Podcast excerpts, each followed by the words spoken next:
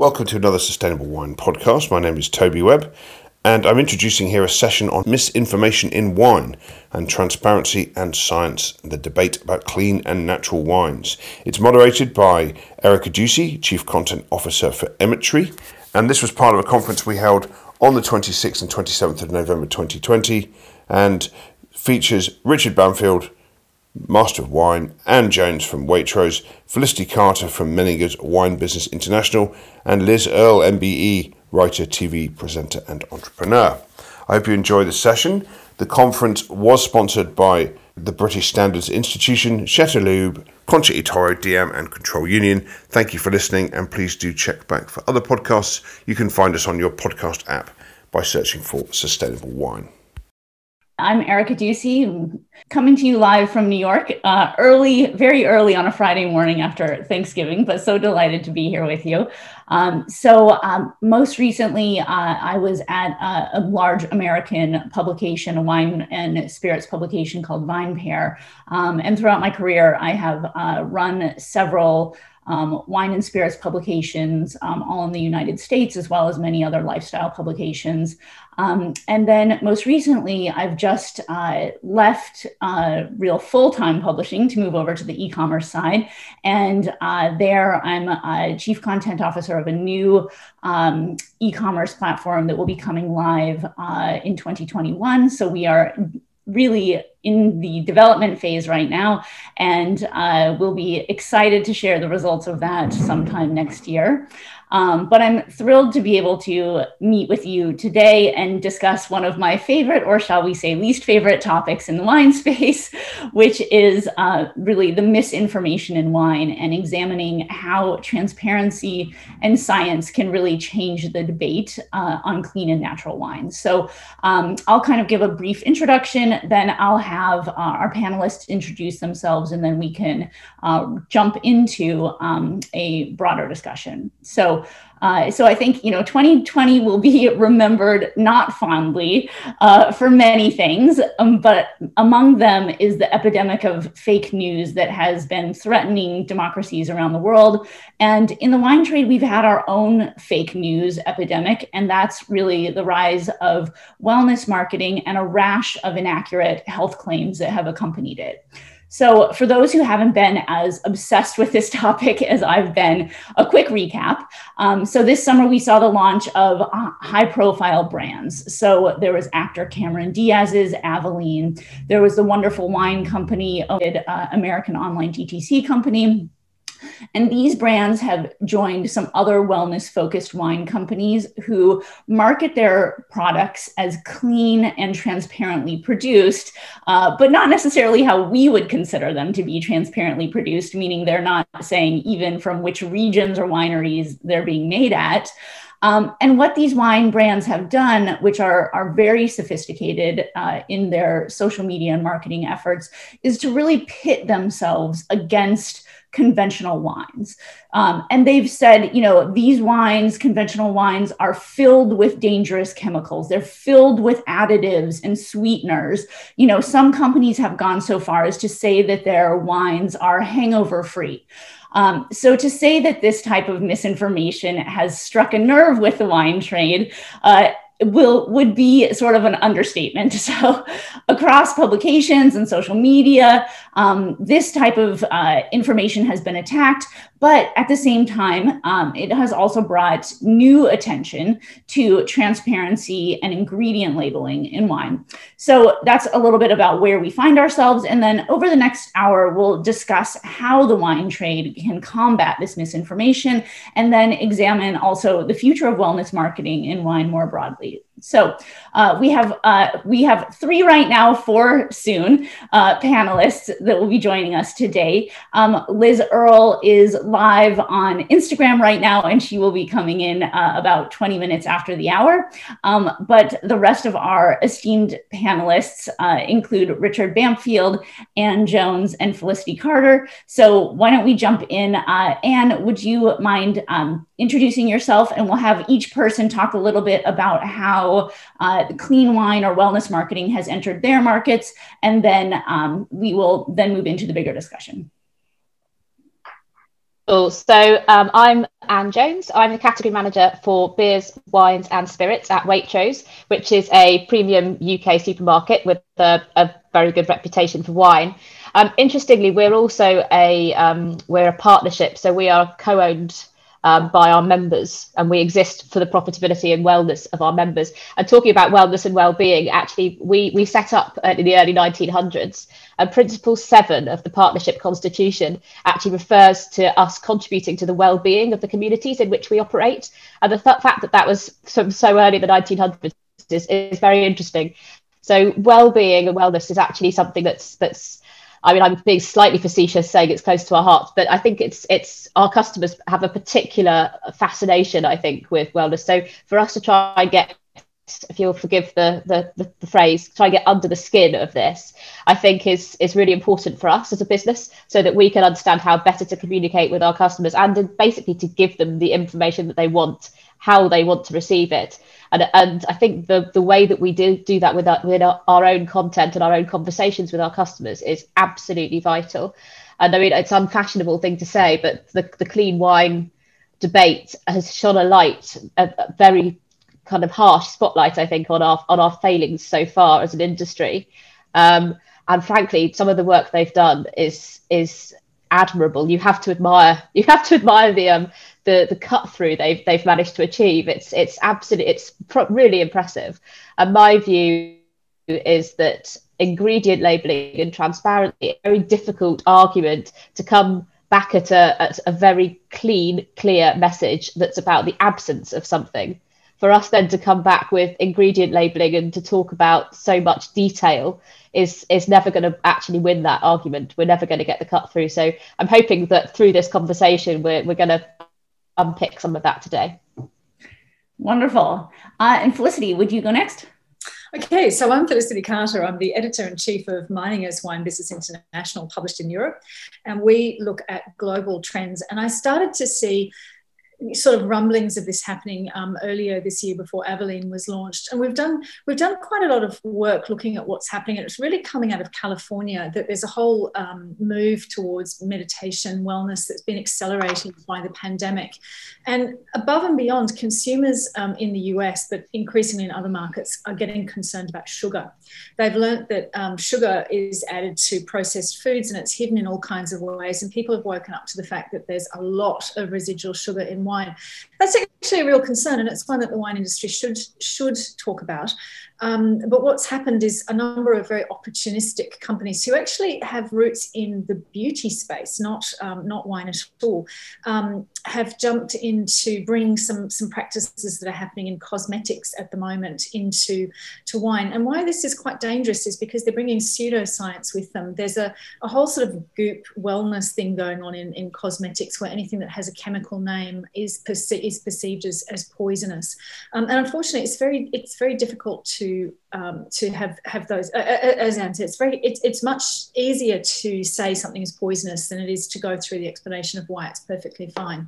So I think this is a really tough situation. Great, thank you. And Richard. Yes, hello, Richard Bamfield. I've had 40 years in the wine business as a professional and a drinker, which I think is just as important. I don't really have a proper job. I'm part educator, part independent consultant, and above all, a keen observer of the world of wine. And I guess I'd like to help shape a better future. I don't see the world as black and white, as many seem to, and so I often reach different conclusions to others, and quite often find myself finding sympathy for a minority cause. As far as my feelings on the clean and natural wine movement, just very briefly, I think that we need to go back a step a little. One of the reasons wine has become so popular in non-traditional wine-producing countries, so UK, US, is because I think wine has been considered as a natural, healthy, alcoholic drink, probably more so than spirits or wine. And so I think we've almost taken that for granted over the years. And certainly in China, one of the reasons red wine became so popular was because red wine was considered good for your health. And that narrative has been accompanied by beautiful pictures of vineyards, which, as they're typically not on flat agricultural land, are often in the most beautiful parts of the world. So I actually think the natural conversation, the wine being a natural product, has been part of possibly implicit conversation for years. What's happened, of course, is it's been shaken up recently, and particularly by the unpleasant and sometimes untruthful comments that if a wine isn't clean, then it must be dirty. And I actually think the natural wine movement can take some of the blame for this as well, because some of the natural wine producers have been saying that their way is better, their way is more natural, their way is healthier, which almost certainly hasn't been helpful. So I guess, look, I just wanted to put a little bit of context to this. I don't think it is totally new. What is new is the urgency to address it. Absolutely. Well, I think that's a great place for us to kick off and really start to think about the bigger context in which wine finds itself. So, you know, at this point, the natural marketing has been well ingrained in, you know, cosmetics. Felicity, you mentioned, you know, most food and drink product categories, but not in wine. And why is it that you think that it has taken so long for this conversation to come to wine? And if anyone, feel free to jump in. I'd quite like to jump in on that to begin with. I think we've got some very interesting statistics where we've looked at we've asked our customer base what the main questions and what their considerations are when they're purchasing products. So sustainability, price, value, etc. And interestingly, for wine, it always comes out right at the bottom of the pile for sustainability and wellness. Principally, I think because there is no understanding of what that means in relation to wine. When you look at actually specific sales categories, you can see organic, vegan, they're all flying, that all those numbers are up. But actually, the customer does not understand how wellness relates to them when it comes to wine. And I think that's because this is so basic, but when it comes to it, if you're shopping cosmetics, you're shopping chicken, you're shopping even milk, if you're any other category that you're buying for, everything looks different. And I think you go into the wine department and it basically looks the same. Everything looks the same. And I think that means that customers just find it so hard, because any differentiating factor, unless it says clean in massive letters across the bottle, every other differentiating factor is in, you know, tiny script typeface, font 8 on the back label. And I think that the customer just hasn't had the energy to make those decisions, whereas it's made much easier for them in cosmetics, fruit and veg, wherever else it is that they're shopping. It's much easier for those decisions to be made, I think. Right. So definitely a labeling issue. We've made it very difficult for consumers to really sort of cut through what some of the different, you know, terminology or labeling might be. Does anyone else want to hop in there? I'll come in if you want, Erica. I do think, I think wine realizes that it does have a slightly guilty secret. And I'm not making a distinction here between industrial wines and terroir wines. I don't think that's helpful. I think we all know in the wine business that there are lots of additives that can be used. And there have been things used traditionally in the traditional winemaking process, which we wouldn't really want the public to know about, and which we certainly wouldn't want to see listed on back labels. And I think because we've got that little guilty secret, we've been reluctant to grasp the nettle. The point is now, if we don't do it, if the business doesn't do it, it'll be taken out of our hands. You could argue it's already being done so. The EU is, we know, is, as Dominic has said in the chat, is consulting on this at the moment and is expected to come up with some proposals in 2022. I don't know how involved the industry is in those discussions, but if past history is anything to go by, we're not very good at lobbying for that sort of thing. And I think that's what worries me, that the decision, if retailers and producers don't work together to address this unilaterally, I think the decision will be taken out of our hands.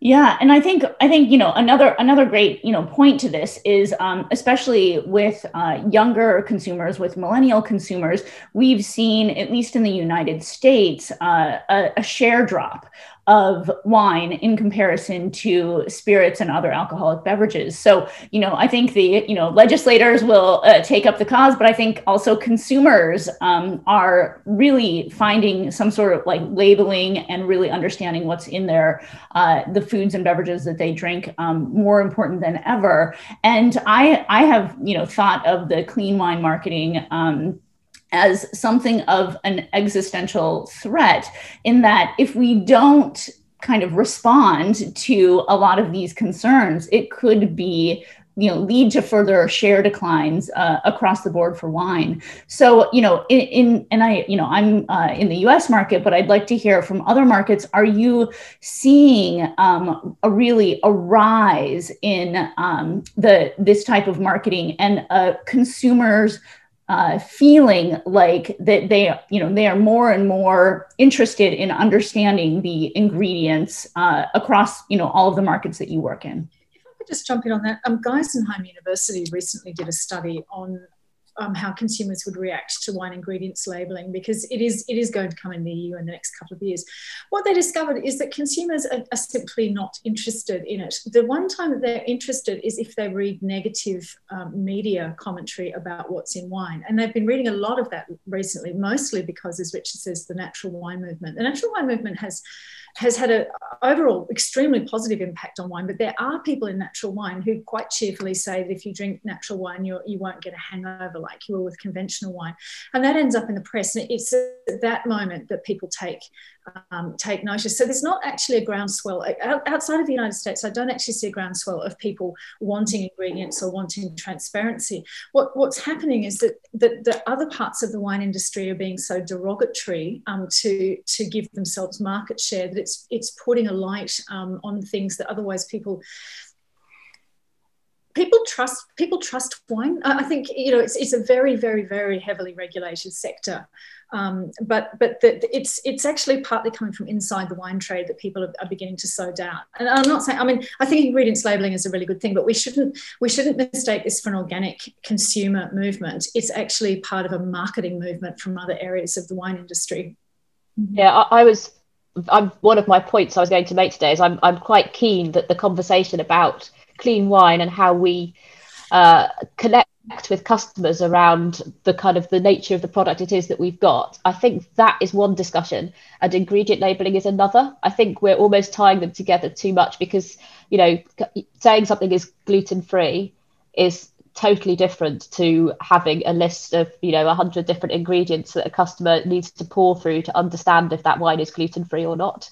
I think ingredient labelling and clarity of messaging around what wine is or isn't in terms of a health benefit is a slightly different discussion. Yeah, I agree with that. Mm-hmm.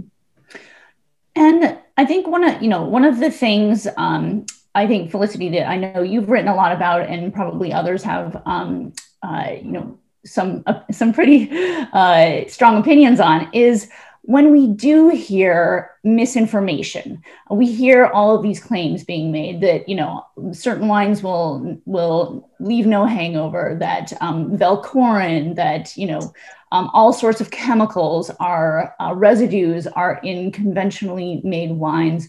How do you think we as the wine trade can most effectively combat that misinformation? Well, one of the things, I'll jump in again, one of the things that did happen is with a lot of negative publicity, some of those companies actually retracted their claims.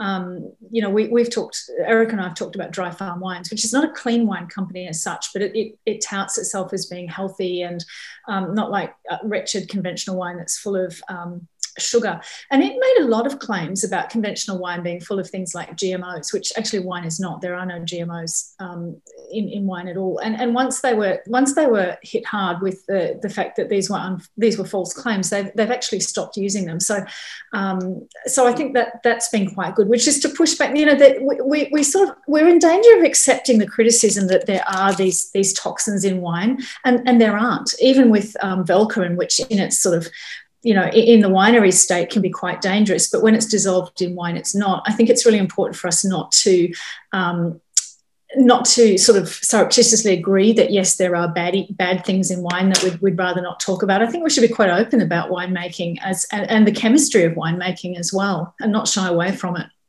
Mm-hmm, mm-hmm. And I think Liz Earle has just joined us. Liz, are you here? Hi, how are you? Thanks so much for joining us.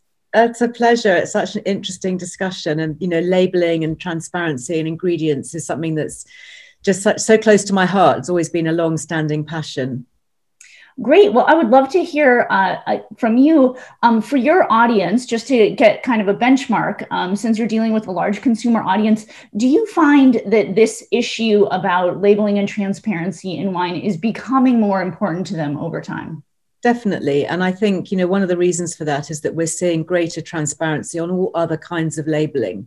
You know, for example, if I look back to my time at the beauty company, we have this thing called the INCI, international nomenclature of naming ingredients, and that's so the consumer knows whether they're sensitive to something, or, you know, they know exactly what's in the bottle of what they're buying. And it's always seemed to me to be completely wrong that an industry like the beauty industry has to go through such lengths, which is obviously a good thing, to write what's in the bottle, but it's just going on the skin. You know, you're not ingesting it. So its implication is far less than something that you are taking internally and that's being absorbed through the liver and circulating around the body. So we have it with food. And I know there's very powerful lobbying that goes on to keep ingredients off the label in certain parts of the drinks industry. I'm not saying for wine at all, but, you know, I'm thinking about things like Alco Pops and all sorts that we have no idea particularly what our teens are drinking. And, you know, to your speaker's earlier point, there are no nasties in wine.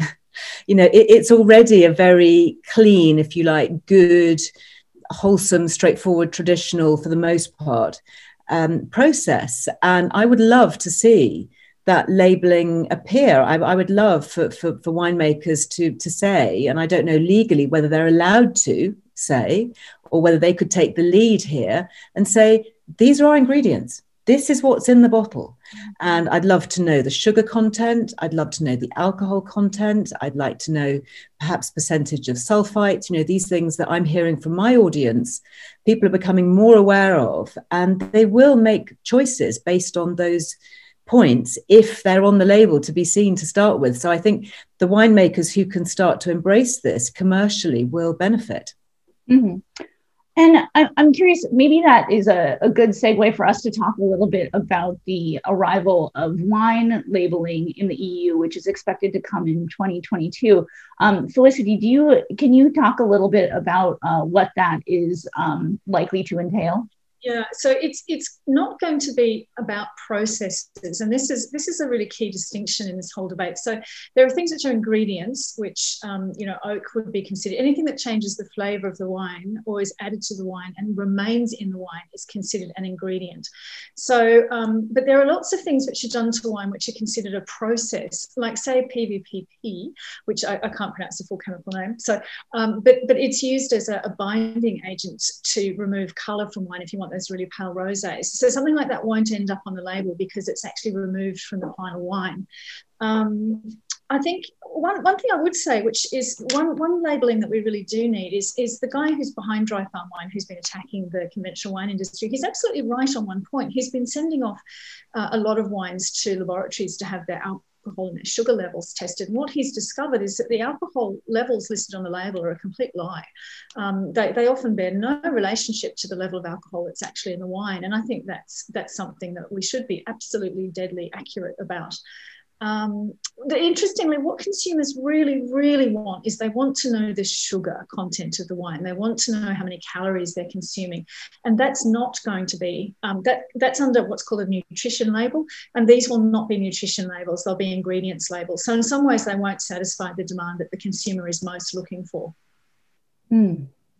Interesting. Right. I would say your consumers seem to be more obsessed with sugar. I still probably, I have a stock response about sulfites, which I think I probably send out still 4 or 5 times a week. It's constant, the inquiry about sulfites, and I think, you know, the fact that that is the one thing that's currently on a label, it says contains sulfites, that means that therefore everyone blames that for every bad effect that they have. So ingredient labelling, at least it might take the pressure off sulfites a bit. But I think we come into a problem for why for actually when it comes to production in some ways is actually, you know, the complication, as you say, with sulfites, levels of sulfites, whether it's free, bound, molecular, when we're talking about RS should be an easy one, but alcohol too. Actually, when it comes to labelling it, you've got to know first. And I think, you know, based upon my experience of talking with and trying to get product data out of, you know, hundreds and hundreds and hundreds and hundreds of producers, honestly, I suspect half of them don't know, let alone be able to put it on the label. And I think that's going to be the biggest problem. Mm. Can I just come in there, Erica, regarding alcohol content and black labels generally? One of the responses of wine producers to alcohol content and, in fact, ingredient listing is that it might change from year to year. So ingredient, what the processing aids they might use in winemaking could change from year to year. And obviously alcohol content is almost certainly going to change from year to year. And their argument is we can't afford to print different black labels every year. For me, that argument doesn't stand up. With modern technology, it doesn't have to be that expensive to apply that information to a back label year by year. And I just think it has the whole area has to be given greater priority than in the past. Yeah, absolutely. You know, Felicity, I would love if you would talk about the biogenic amines. Oh, yes. And the reaction that some people may be attributing to sulfites. Oh, that's right. So I had a long conversation with Dr. Karina Stockley, who's a pharmacologist from Australia, who's one of the world's experts in ingredients and allergy-making compounds and so on. And she said what people think is a reaction to sulfites is actually a reaction to the biogenic amines in wine. And she said these come mostly from wines that from grapes from warmer climates and anything that's been through malolactic fermentation. So red wines, but also Chardonnay and so on. It was very interesting that the young women that started the Good Clean Wine Company, they came out of the beauty industry, but they started it because one of them had gone to Europe. She'd drunk wine at lunch, had no problem at all. She'd come back to the United States. She'd had some wine at lunch and she felt really, really terrible afterwards.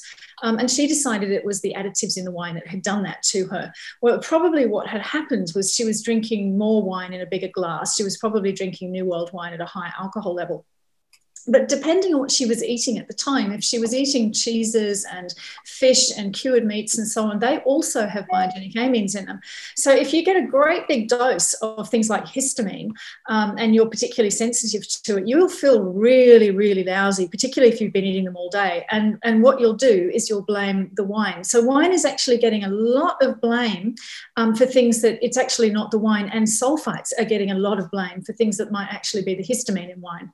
So it's an interesting thing, and I'm not sure how we communicate that to customers.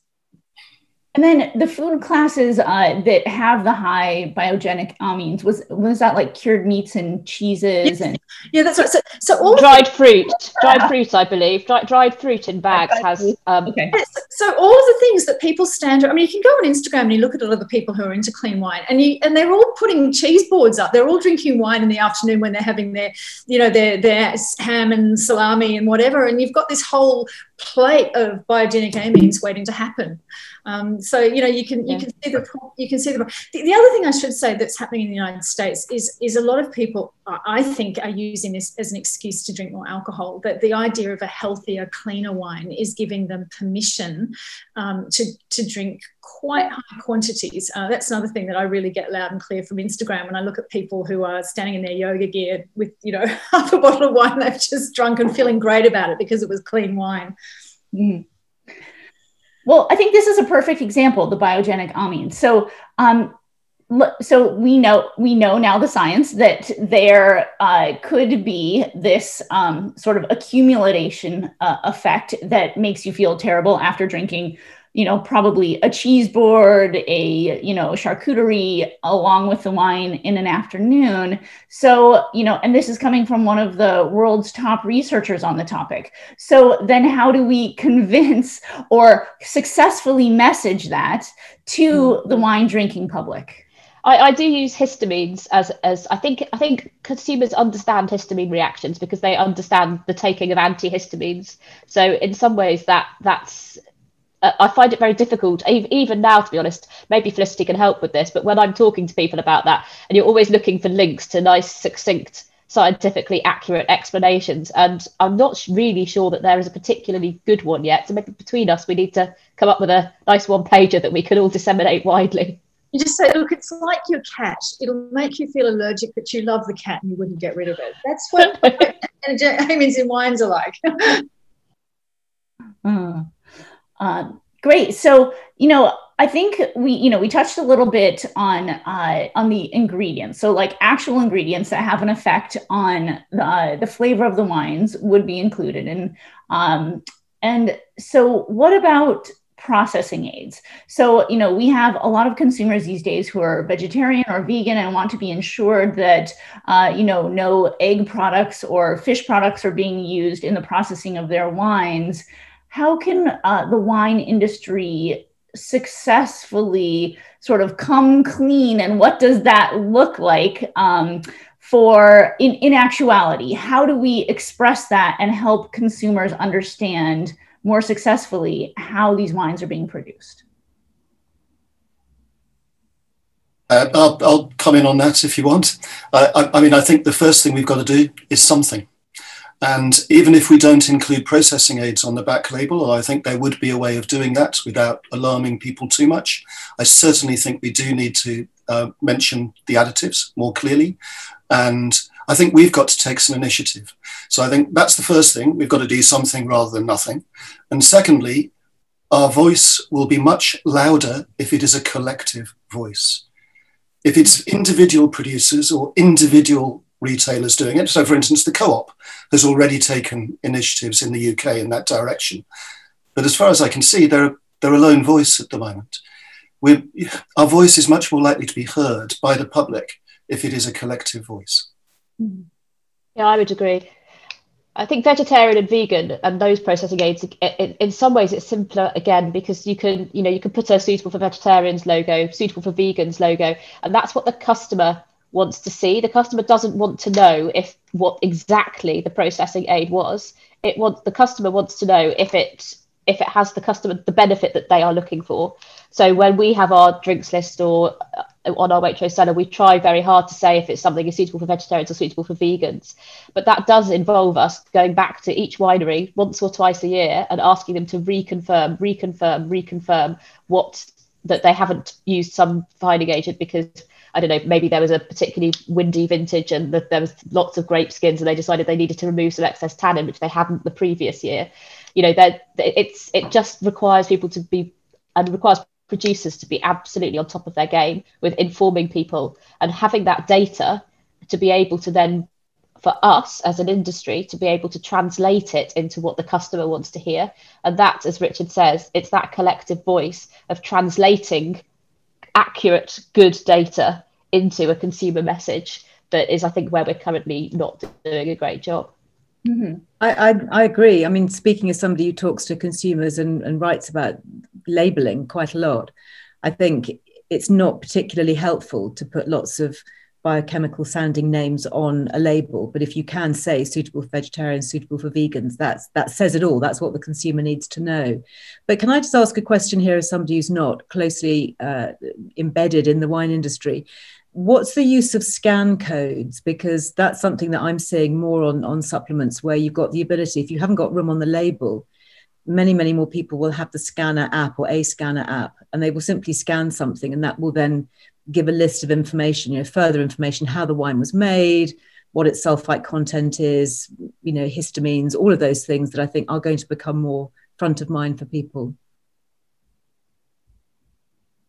Are any winemakers using scan codes?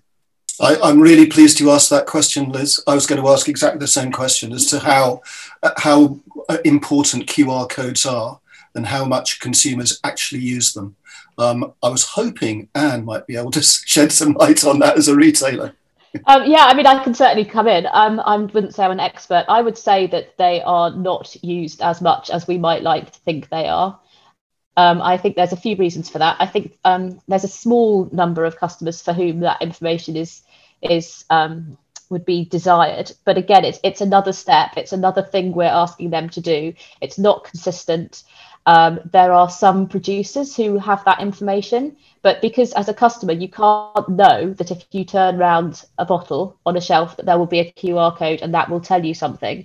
If you're shopping, if you're buying wine as a normal consumer, either online or in a shop, you don't actually know that you've got that information to scan for. So unless it's consistently applied, customers get more used to knowing it's there to look for. And equally, there's, we have to look back to the producers. It's such a diverse industry with so many small producers. And actually, if you're going to have a QR code that leads you to a website, the customers expect information that's online to be accurate and up to date and maintained. And at the moment, I would say for wine, compared to lots of other products, that is not the case. Mm-hmm.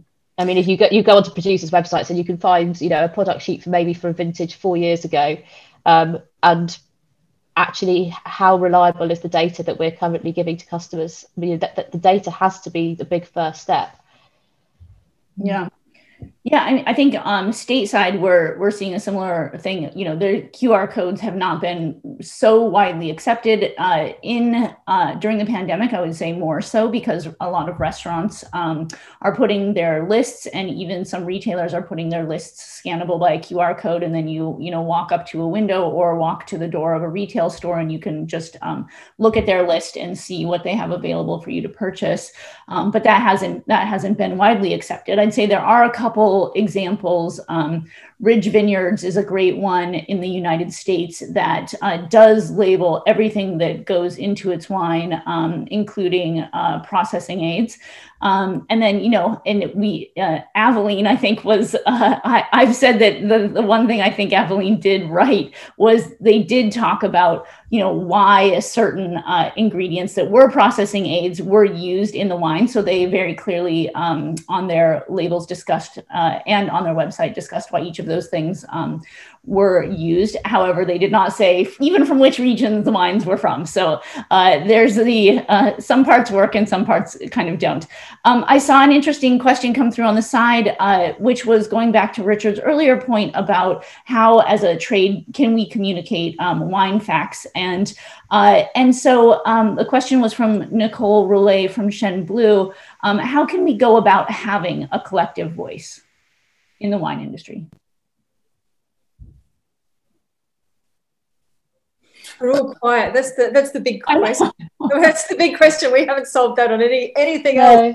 I do think, funnily enough, it almost goes back to a comment that Toby made, I think, on one of yesterday's sessions. Is this is where, just for once, we actually mourn the fact that we don't have such massive brand dominance by a couple of key players. Because if in another category, if Unilever or Mars or somebody were able to start making claims about an entire category, then they've got a certain share of voice, and we just don't have that. We've got this very, very beautifully diverse kind of industry, which is one of its great joys, but it's also one of its great challenges when it comes to communication. And perhaps there's something around, again, going back to a session from yesterday, if we have a kind of a global consensus of principles around what is and is not the right way to communicate to customers. Perhaps there's something around that in this topic as well as in the sort of more overall sustainability area.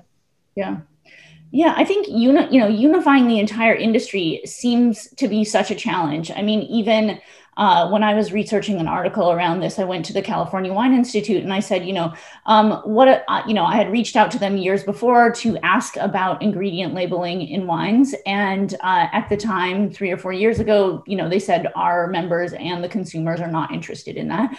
When I reached back out this summer, they said, we know that ingredient labeling is a more important topic than it was a couple years ago. However, we are not supporting any mandated ingredient labeling. So if that's just California, I wonder how we unite the entire wine industry and what would be an appropriate body to do so. I'd just be interested to know what Liz has to say about this, because she's been involved in other product categories, and I'd be really interested to know what she says about what people have done well or not so well in, say, cosmetics in terms of a collective voice. That's very interesting. I mean, there isn't one, basically. And, you know, there's a lot of misinformation and greenwash and all the rest of it when it comes to the use of the word natural, for example, you know, just as there is appearing in the wine trade. So there is no one overarching body. I mean, there's obviously the legals side on labelling, but there would be no collective forum. I think people closely guard their trade secrets and their marketing strategy and their labelling and their communication, and just want to get one up on everybody else and not share and not being inclusive. I think what the beauty industry probably do, as an example, well, is they have very good PR teams. They probably have bigger margins, to be honest, to run PR teams. But they do communicate well, and they are very open. And, you know, they've embraced social media, for example, a lot of information, a lot of transparency, and question answering and relationships with customers directly. And I think there is an opportunity for, I think it probably does come down, I think, to individual bottlers, you know, individual wine estates to do that and to develop their own name in that area. I'm not sure how you're going to be able to regulate it as a whole industry. And I don't think that other industries necessarily do that well either. Mm-hmm, mm-hmm. Yeah, I saw a comment come through suggesting Areni Global in conjunction with the Sustainable Wine Forum. I think that's an interesting idea. I mean, that, you know, it just seems like no, you know, sort of organizational body has come together to really say this is an issue we need to get around. But you know, from my perspective, it does seem like this is going to be increasing in importance over time. And I'd be curious to hear from, you know, all of the panelists. Do you think this is the importance around ingredient label or consumers wanting to know what's in the products they drink? Do you think that we are having a heightened moment right now around these issues, or do you think that this is the future? I mean, for me, I definitely think it's the future. I mean, I just see so much more interest. It was interesting to hear Anne talk about histamines earlier. You know, we've just over at the magazine been writing a lot about that. There's growing awareness in the health arena about the role of histamine and how that plays into all kinds of health issues. And I think consumers are going to be much more aware and much more familiar with that, and are going to start linking it to wine. And I think there is a danger there that people will start to think, well, wine is just full of sulfates and histamines and I can't have it. So I think there's an opportunity here to seize the day and to face it out and say, well, this is what we do. This is how you can select, you know, lower histamine wines, for example, and just as you can with lower sugar. I think, you know, there needs to be much more forward-going action here, because I don't think it's just going to happen collectively or legislatively. I think it's going to have to be down to individual winemakers to take the initiative and be much more open. And I think consumers will value that. And I think they'll develop a relationship of trust and loyalty with a brand that does it. Mm-hmm, mm-hmm. Other thoughts on that? Yeah, I would absolutely say it's the future. And interesting comment in the chat just there about what the role of wine journalists is, because I think for me, we were talking about the responsibility and transparency for individual producers, but there's also the danger that we're sort of shouting into the void of our own echo chamber, and actually how we talk to the sort of customers that the clean wine brands are talking to. We're not even having the right conversations in the right space, and part of that is budget and money. But actually, you know, we need to be working much better with journalists, lifestyle journalists, people who are talking about things, and the ones potentially who are asking us what we might consider. We've got to stop thinking there are stupid questions. So every time someone says, I can't drink red wine because of the sulfites, instead of rolling our eyes at them, we've got to have those conversations, and we've got to try and have very open, honest conversations in the right place where those customers are also reading their content. Because I think I'm speaking for myself potentially as well, but we've got a great we've got great customer base to talk to, but we're all in danger of speaking to the people that we're already talking to, as opposed to actually broadening that conversation into something that's going to make genuine change. Yeah, and I'll drop a link into the chat here, an article that I wrote that talks about some of the wine companies in the United States that are doing a good job on this issue. So I think where I want to, we're going to move into questions in just a minute, but one of the things I want to touch on is, there are a couple companies in the US. There's Atlas Wine Company, there's Shin Estates, there's Ridge Vineyards, which I mentioned, and then there's more DTC only companies like Ramona is a canned wine company that does spritzers. It was started by Jordan Salcedo from a big restaurant group in New York. And I think some brands are really starting to understand, here's what transparency looks like to consumers. It's sometimes less important for them to hear about the vineyards and the specific winemaking practices, and more important for them to hear about, the sugar counts like Felicity talked about, or, calories and all of those sorts of things, as well as understanding the context of and the reasons behind some of the different additives or processing aids that are being used. So I wonder if there are wine companies in Europe or in other countries that you guys are aware of that have done a good job sort of, getting on the path of disclosing the processes that they use. Question. I can't think of many. I can't think of many. Yeah. All right. Well, I've just seen in the chat there about talking about engaging with kind of lifestyle journalists. And I think that's absolutely right. Mm. I think there is just massive opportunity in social media to get on with, anybody who's seen as even a remote influencer. There's just so much education that needs, a little bit of knowledge is often a dangerous thing. And I think, the more people, you guys have got all the expertise and it. And it's just how is that communicated and shared more widely?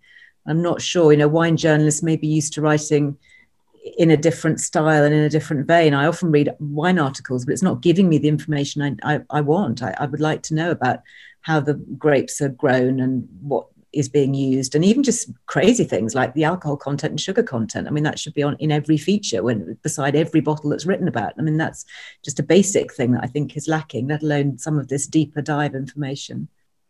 Exactly. I think, one of the challenges I've seen, at least for American publications, is that the big publications like InStyle, lifestyle publications, the People magazines, those sorts of things that a lot of times they are the biggest spreaders of misinformation, because the journalists they're working with have no wine background whatsoever. So I think, I saw a comment over here that was, wine journalists should be partnering with these lifestyle brands. And I think that's exactly the right direction, because otherwise you have, a very, young intern or just general lifestyle journalist who's trying to convey information that they don't understand themselves. And I think that's one of the key challenges for publications. So great, we're gonna open it now for questions. I'll monitor over here on the side if people wanna ask questions via chat. And we can dive into any issues that people want to ask. So right now would be a good time to ask any questions. Just to keep us going, I would ask the panelists, what are your biggest takeaways from this topic right now? What are some actual, issues, some actual steps that people in the trade can take to move this issue forward just a little bit, to combat misinformation just a little bit, or to provide more transparency just a little bit? So let's have each one of the panelists, answer that. Richard, let's start with you. Okay. Despite what I said earlier about the wine trade possibly having a guilty secret, I do actually think that we're starting with an advantage and a strength. And the advantage is very much that wine is seen as a healthy, natural product, which is a healthy part of our civilization and our culture. So I think we're starting from a plus point. And I don't think we should necessarily stop the narrative and the messaging that has got us to where we are now, just because of a few barbed attacks. However, it is a wake-up call. And I would like to see some action. I would like to see some action in the follow-up to this forum, which I believe there will be. It has brought together a very large number of people from the wine world, most of whom have genuine influence in a number of areas. So I think we can participate in that discussion subsequent to this forum. But I would love to see, I can't help feeling that the pressure is coming from the younger generation, there's no question. So that pull is already coming through from the younger generation that we need to be doing something. I would love to see the supermarkets doing more to do something about that. I know I have a part to play in that. Others in this call have a part to play in that. And I think if it was coming from the retailer, then it would be the producers would have less choice but to dodge the question. Great. Anne, do you want to hop in? Yeah, definitely. I mean, I think I couldn't agree more. I mean, one of the things that we're doing at the moment is we're working very, very hard on the data that we hold and making sure that it is accurate, complete, and it has, and we have everything that we need, because as we say, that's our responsibility as the retailer. And I know that, you know, Sue at M&S, people, whether it's our own label or whether it's comes from, you know, whether we talk about Ponte Cane, at the end of the day, someone saying, oh, it's a secret, my winemaking, it's all a mystery because it's in the midst of time and isn't it a beautiful heritage product, and not wanting to tell customers that level of product data, that, you know, that we've got to move past that. But then equally, the customer doesn't want to know that data. The customer just wants to know what the benefit is to them. And that's the conversation that we still haven't quite managed to get right, I don't think. And I know Kate was mentioning in the chat about how we pitch stories to lifestyle, or how we get stories about wine into a wider discussion. And I think partly maybe some of the problem is around how the fact that we talk about wine in a way that's not actually that interesting to your average consumer. And I think maybe one of the things I'd like to see is us as an industry, myself included, really genuinely trying to understand how to make that change. Great. Liz, will you hop in? Yeah, I think, you know, there is a lot of opportunity here. And as somebody who writes about health and well-being, you know, I'm always banging the drum in favour of wine and pointing to studies looking at microbiome activity and resveratrol and you know, let alone all the kind of mental health well-being benefits of sitting down and relaxing with just a nice glass of something. So I think that, you know, that you are off on the right foot. You know, you're not having to play catch up here. But I think it's keeping that forward direction. And I was interested to hear what you said, Richard, about the younger generation. And, you know, my kids are in their 20s and late teens, and I see them in the kitchen or in the supermarket. When they select something, the first thing they do is turn it round and read the label. You know, I don't recall doing that growing up. And I think there is this real awareness that, you know, we are what we eat or what we drink. And, you know, we want to be supporting good producers who are doing well. I saw comments on the chat about sustainability and, you know, eco-credentials. And that's obviously front of mind for a lot of the younger generation as well as the older folk too. But I think, you know, there is a real opportunity here to tell good stories and to tell them well. You know, few products have that amount of option on their pack directly. It's not on a box that gets thrown away. You know, this is a bottle that stays in your fridge or your cupboard and can be read at any time. There's a lot of space on that back label, and I think it should be used wisely and well, and you can be onto a winner. Great. And Felicity? Well, I actually think some of it has to start with the way the wine trade speaks to each other. Since I've started writing about this, I've heard endless stories people told me, conspiracy theories about big lobby groups that have lobbied to keep wine ingredient labeling out, with the implication that the wine industry has all these dark secrets that we don't want anybody to know about. Having spoken to some of the people who've done that lobbying, the reason that they did it was simply because the regulatory burden on very small farmers to keep upgrading every year, because it's not an industrial process. They don't use the same processes every year. Depending on vintage, it can change markedly, and to ask them every year to sort of create a label, especially for differing regulatory regimes in export markets, is going to be a very, very substantial cost. So that's always been the reason why big groups have not been very in favour of ingredients labelling, not because they want to keep the secret about the dark stuff that, you know, we put into wine.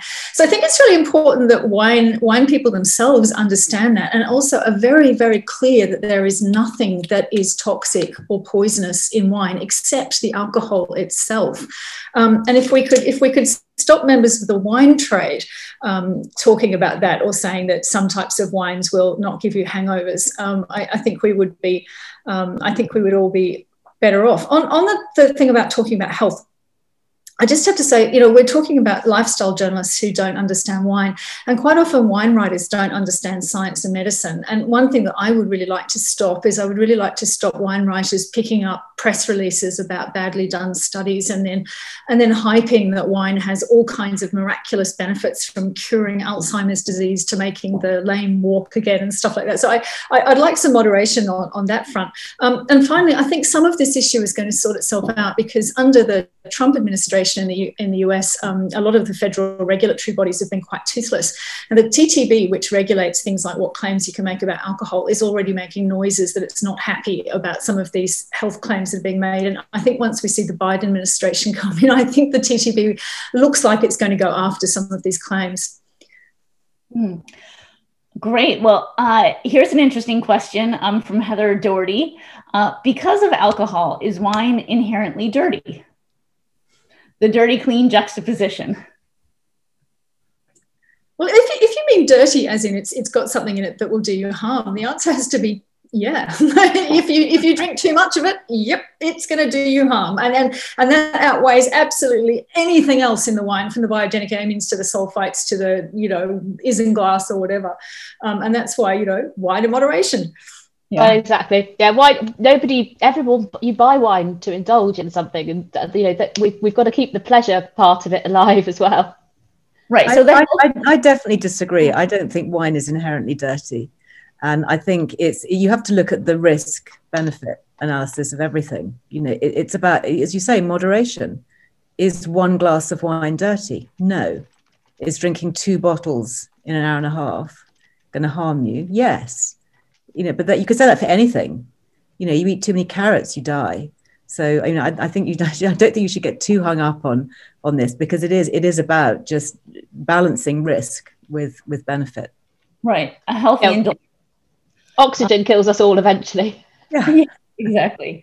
And then I think we have a time for maybe just 1 or 2 more questions. I saw one from Richard Siddle, pop-up. Hi, Richard. Thank you. So he says, from what I understand, the wine trade lobby is keen to restrict changes to wine labeling, as it opens up a hornet's nest of what is included. And then where do you stop? What are your thoughts about that? As I said earlier, I don't think it's a question of where we stop. I think it's a question of where we start. We can't use where do we stop as an excuse not to do something. Okay, we don't know the answer to that, although I thought some really useful comments have been made in the chat on this area about what's likely to be included in the regulations, whether it's processing aids as well as additives. And also I noticed that Dominic said that the use of scan codes was likely to be permitted as a means of expressing that information. But I think we've got to start. And I think we should start certainly with any additives. But as I say, I don't think doing nothing is an option. Yeah. And so it seems like kind of the overarching message maybe would be twofold. One is, you know, we can promote wine as a healthy indulgence, obviously in moderation, which I think most wine communicators do already. And then I think, you know, the bigger issue that I would love to see tackled, and it seems like everyone on this call would love to see it tackled, is for an organization really to get around the issue and try to bring stakeholders from around the world together to really dive into what transparency means in wine and how to communicate that with, you know, information that is backed up by science, by facts.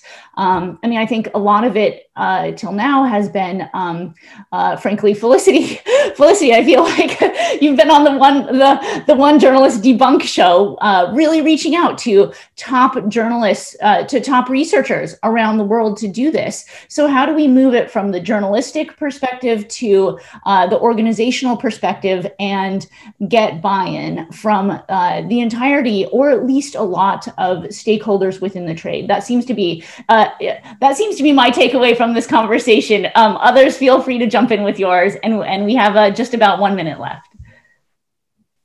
I'm really reassured to see a lot of the people from the chat who are present in this discussion. There are a number of senior influences in the wine business, Jancis, Richard Siddle, Pauline Vicar, Nicole, a number of people who have collectives and publications, Felicity, of course, on the panel too. And so I actually think there's a huge amount of influence in the room at the moment. And I think we need to make the most of that. Obviously, and Liz, you as well. I mean, yes. I agree. So I think this is a brilliant first step, and I think there's going to be something around getting a collective language that is clear and accurate, where we potentially are all able to communicate to our different customer bases in a way that's consistent, so they're getting the same message, whether they see, whether they're talking about wine in a supermarket, whether they're reading about something in the paper, or whether they see something on TV, or, wherever it is. If we can start to create a collective language that is easy to be understandable, that can almost sit alongside that clean debate. So because clean and dirty are such simple concepts, and we need to create another simple concept to stand alongside it somehow. Natural, clean, dirt, clean, all these things are just lovely, communicable concepts, which is why they've taken so much of the volume away from conventional and all the other things that we talk about wine, where actually those are not great messages. Mm-hmm. Well, I know we've run up against time now, but I think for all of us in the room here who would like to volunteer to help with a labeling initiative, it sounds like it really is in the best interest of the wine industry to start to focus on this issue, as it does not seem like it's going away. So thank you to all of our panelists for joining us today. It has been a fascinating discussion.